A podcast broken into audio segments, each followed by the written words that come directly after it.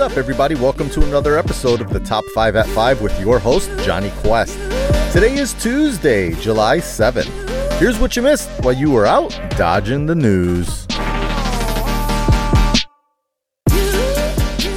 So they're talking about a TikTok block. Yeah. See, India's done it already, blocking over 85 Chinese apps and accusing ByteDance, the company that owns TikTok, of using it as a Chinese surveillance tool. Now, hopefully you guys are all aware of what TikTok is. It's that short form video app that allows you to dub your dances on top of popular music, typically. A somewhat spiritual successor to Vine. Anyways, so now the US is considering doing the same and blocking this application. Speaking with Fox News, Secretary of State Mike Pompeo said, I don't want to get out in front of the president, but it's something we're looking at. We've worked on this very issue for a long time, whether it was the problems of having Huawei technology in your infrastructure. We've gone all over the world and we're making real progress getting that out. We have declared ZTE a danger to national security, Pompeo said. With respect to Chinese apps on people's cell phones, I can assure you the United States will get this one right too. When asked, would you recommend that people download that app on their phones tonight, tomorrow, or anytime currently? Pompeo responded, only if you want your private information in the hands of the Chinese Communist Party. Yeah, I,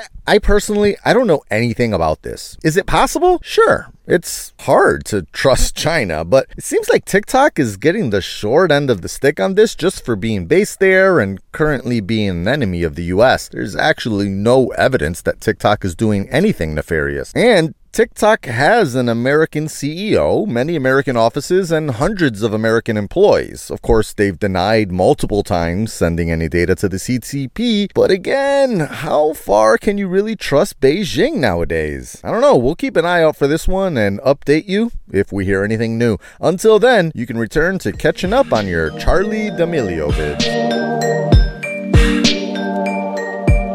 In today's Cogete Eso segment, and for the Spanish impaired, Cogete Eso is slang for take that. It has now been reported that Brazil's president, Jair Bolsonaro, has confirmed that after showing symptoms and being tested, he is positive for the vid. If you recall, Bolsonaro has been one of the largest voices of world leaders in opposition to any Rona protections, and has mostly referred to the vid as a hoax. Not the way that Trump says it, but just that it's all completely fake. He even goes to rallies with supporters, maskless, of course, and is doing this for months, not just recently like Trumpster. He fights publicly with science advisors and has overseen the second largest wave of infections in the world. Quoting Slate, Bolsonaro's press secretary, energy minister, and national secretary advisor have all previously been diagnosed with the disease. On Saturday, the president attended what appeared to be a chummy and maskless 4th of July party hosted by the U.S. ambassador. The 65 year old president has said in the past that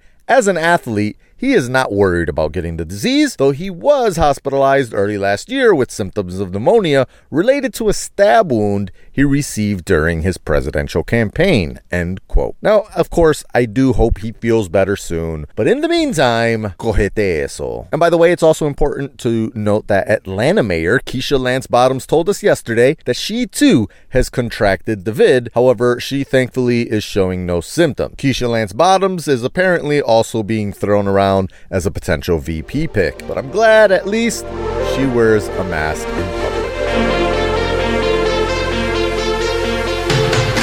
hot out here, y'all. Like super hot. Are you feeling this? I don't know. Maybe you're in a different time zone or a climate zone, but up here in the northeast of the USA, yeah, we're not, we're not used to this heat. Even Michigan was seeing temps last week that rival the deserts of Arizona. So it's actually pretty perfect timing for Sony to release and sell a highly anticipated item. What's this? A pocket-sized wearable air conditioner. I'm not joking. This is future tech. It's called the Reon Pocket. Link is in the show notes, it slips into a special designed t shirt pocket right behind your neck, which can then be worn under your clothes or just worn out in public. It's controlled through your smartphone via Bluetooth and can, quote, cool the user's body temperature by 13 degrees Celsius, which is 23 degrees Fahrenheit for us stupid Americans. And it can raise your temperature by about 8 degrees Celsius. It's also about 14 degrees Fahrenheit Americans. So it uses the Peltier effect, which means a temperature difference is created by applying a voltage between two electrodes connected to a sample of semiconductor material. The heat is absorbed or emitted when you pass an electrical current across a junction to either lower your temperature or increase it without bulk or noise. It only weighs 85 grams. It can be charged with the common USB-C port, end quote. Now, the battery lasts for only two hours on a single charge, but honestly, that should be enough time when out and about. Again, probably not enough for a Disney World walkabout though, but I'd probably probably stay away from Florida for a while, anyways. The other bad part, currently, it's only available for sale in Japan. What gives, Sony? Eh, hopefully, it makes its way over to the States before the sun melts my clothes onto my body. So, Harvard University has announced their plans for returning students in the fall. They say they're bringing back about 40% of students, including all first years and anyone that needs to be on campus in order to progress academically. But they're emphasizing that instruction will be completely online at the same price. Even students living on campus will take online classes. Hmm. Harvard plans to implement social distancing and dedicated quarantine spaces in the dorms as well. If this continues for the spring semester, the freshmen will go home and the seniors come back for their last semester at school. Now, Princeton has announced something similar with freshmen and juniors coming in for the fall and sophomores and seniors out for the spring. And again, mostly all online courses. But at least Princeton is offering that whole AAA senior citizen style 10% discount on tuition. I mean, I get that educating a student is expensive and all, but that's the whole point of these giant hedge fund sized endowments that these universities have, especially Harvard. Eh, I digress. I've sat on this soapbox before. Just, I don't know, we're a mask people.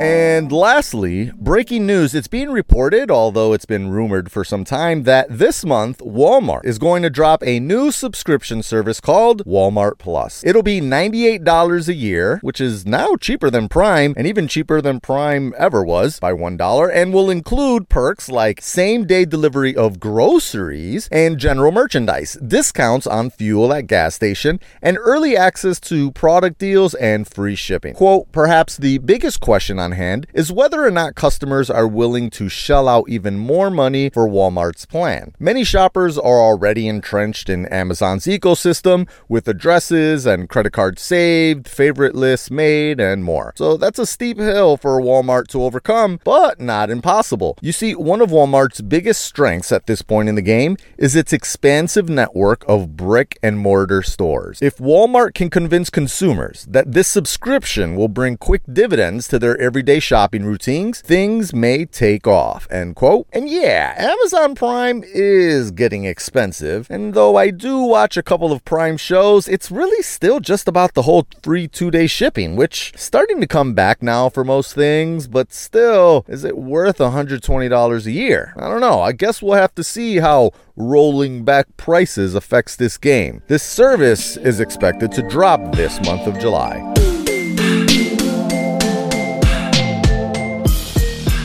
Well, my beautiful people, those are my top five news stories of the day. And I'm sure you can probably tell this was another car recording day. I'm sorry for all the explosives and all the peas. I did not bring my pop filter today, so apologies. Again, I hope it sounds decent enough. Thanks again for all the support. Remember, share this episode and the show with your friends and family that could also use a quick daily update. And as always, Remember to stay focused, stay proud, and stay dedicated in all you do. Dodge the rest. Catch up with me. I got you with the news.